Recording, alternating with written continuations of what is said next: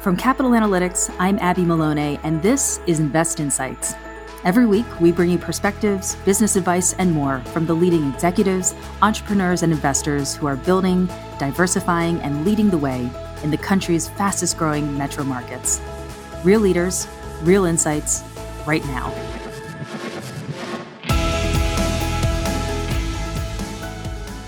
Welcome to Invest Insights. I'm Abby Maloney. I'm joined today by Dennis Edwards, the president and CEO of the Greater Raleigh Convention and Visitors Bureau. Dennis, thank you so much for joining me today. Thank you. Pleasure being here. So, season four, we're looking a lot at the new economy that has been changed due to the pandemic. What are new business norms, uh, new operations? But before we get there, I wanted to ask you what have been some new personal norms that you've incorporated due to the pandemic? Um, any new hobbies or interests or technologies that you're using now that uh, you know that you'll continue into this post pandemic world? Well, I think, uh, like everyone else, the whole virtual platform uh, that is a norm that hopefully will go away very quickly. uh, but I have learned that uh, we have a lot of great breweries here on the weekends, and uh, and I have uh, that is probably one norm that will probably continue down the road. Good. Yeah. And any particular brewery that you're uh, enjoying more? No, honestly, we we have now 32 breweries, so oh, I've, I have tried to hit them all over the course of the last year and a half, and and uh, they're all great. So good. Hopefully, some more to come. Absolutely. Over the past 16 months, the Greater Raleigh Convention and Visitor Bureau played an integral role um, as a communication platform for hospitality and tourism organizations in the region. Emerging from the pandemic, how will you look to maintain this role as an important communication platform for the industry? And to what extent has the organization returned to its roots as a marketing and sales organization? Well, I think the uh, the first uh, year, I, would say the last year and a half, uh, the first probably eight months of the pandemic, we really went into a crisis communication and a response mode. So a lot of our communication uh, used to be very broad. We really took it and made it more internal. Uh, speaking to our partners, such as our hotels and restaurants, in terms of you know how to open safely, where the resources were, uh, either financial or just getting information on, on how to, to get through this crisis. Uh, and then we also, from a marketing standpoint, we really never stopped our marketing, but we really went more in, uh, closed radius. So we really started speaking more to our residents.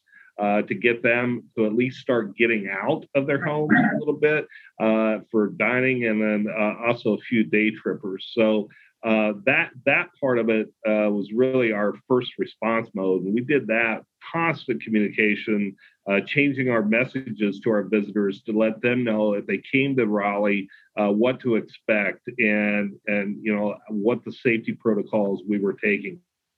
So that was our initial message, and then our uh, now in the response mode, we are uh, we've opened up the radius. Obviously, we're speaking more to a national audience now, but we have never forgotten our local residents. And I think that is one thing that we have learned during this pandemic is the importance of the communication to our local residents and our hospitality partners. So uh, that part of the platform will continue as we uh, as we progress. It's important, you know, we keep in mind our number one reason why people visit Raleigh is to visit friends and relatives. So it's important that we continue to educate our residents that you know they have visitors coming. Here are the certain things to do, the various restaurants that are opening, bars, uh, events, festivals. So that uh, message will continue to be extremely important. I also think during this crisis, the community really started to see the value of tourism um, and what what tourism, not having tourism, uh, meant to a community and how important it was to have visitations and visitors here in the area. Our elected officials certainly realized that. The media realized it. And uh, so we are going to continue that kind of communication with our elected officials, our residents, the media, to continue to keep them engaged and informed about the value of tourism and the, the impact uh, that it has in the area. And then I think the final thing we learned is that really, too, from uh, a branding and an awareness standpoint, we have really created a, some very close relationships with uh, partner organizations like Wake County Economic Development. Sure. To ensure that our brand and our messaging is consistent uh, when we're they're obviously working very hard on business recruitment. We're working hard on visitor recruitment, but our messages uh, are now very, very consistent, and uh, and that'll be uh, very important for us moving forward. In the age of influencers, what's the key uh, to keeping traditional marketing competitive for hospitality and tourism? Like, how is your organization, and how should other tourism and hospitality focused organizations be in adapting to mediums like Instagram and TikTok uh, when thinking about the next generation and how they're marketed to? Well, I think uh, you know we are we're very data driven. Uh, so I think first of all you've got to do the research and know where your visitors are coming from, what your visitors expect when they come to a destination, and your message all needs to be created around that, right? So uh, and and we do a lot of that research on on a almost on a daily basis. Uh, but we are and uh, have been and will continue to be very involved on various social media platforms because that's what customers want. I'm not saying print is gone uh, because there is still a market out there for print, but, but social media and platforms and very instant content. So we are creating, we're storytellers of the destination. We're, we're a marketing organization, but we're essentially so- storytellers. And so we are constantly putting out fresh content through blogs and other social media, but also on our website as well. Uh, we want people to come to our website, which is, by the way, visitraleigh.com, but to come to our website and find very current information. Uh, might be the top 10 new restaurants in the area uh, or new hotels that might be opening up or new festivals that are coming. So that content generation is extremely important, and we're the ones that that are really responsible for getting that out. So that that's going to be uh, and will continue to be very important. I think you know, looking at a, the younger audiences, they want something new, fresh, something exciting that they can brag about to their friends. Um, so we're working very hard to continue to create new opportunities for them. As an example, like Dreamville, which was uh, our first, we two years ago was our first hip hop festival through Jay who's a local resident, and that is coming back in April of 22. And uh, so, you know, getting the word out about festivals like that or hopscotch. Uh, we're also getting into esports and gaming. Uh, so, what are some of those opportunities where the local audience or younger audience might be uh, able to get more engaged in and, and want to come and visit the Raleigh market. So uh, I think, you know, looking for those new opportunities is something that we're always either looking at something that uh, is already coming, or is there an event or festival that we might be able to attract to Raleigh uh, to help gain some of that attention? Uh, we're always producing new video content on our website. Uh, a lot of people want that the visuals. And uh, so we created uh, over the past six months a platform form on our website called the Visit Raleigh Studio. Mm-hmm. And on there is a number of videos about the area. We also uh, now have over 80 venues that we did drone footage of. Uh, so you've got a lot of aerial shots of uh, college universities, sports venues, parks, greenways, all that now is on drone.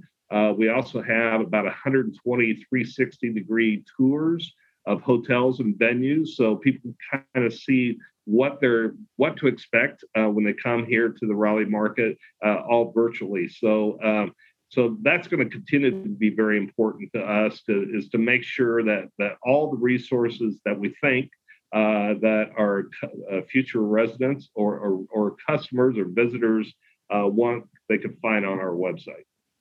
And now that we find ourselves in this new economy and landscape, what's next for the Greater Raleigh Convention and Visitors Bureau and the tourism and hospitality sector in general? Well, uh, prior to the pandemic, we actually did a 10 year destination strategic plan. So this this was a county-wide plan on how to increase visitation over the next 10 years by another 5 million visitors.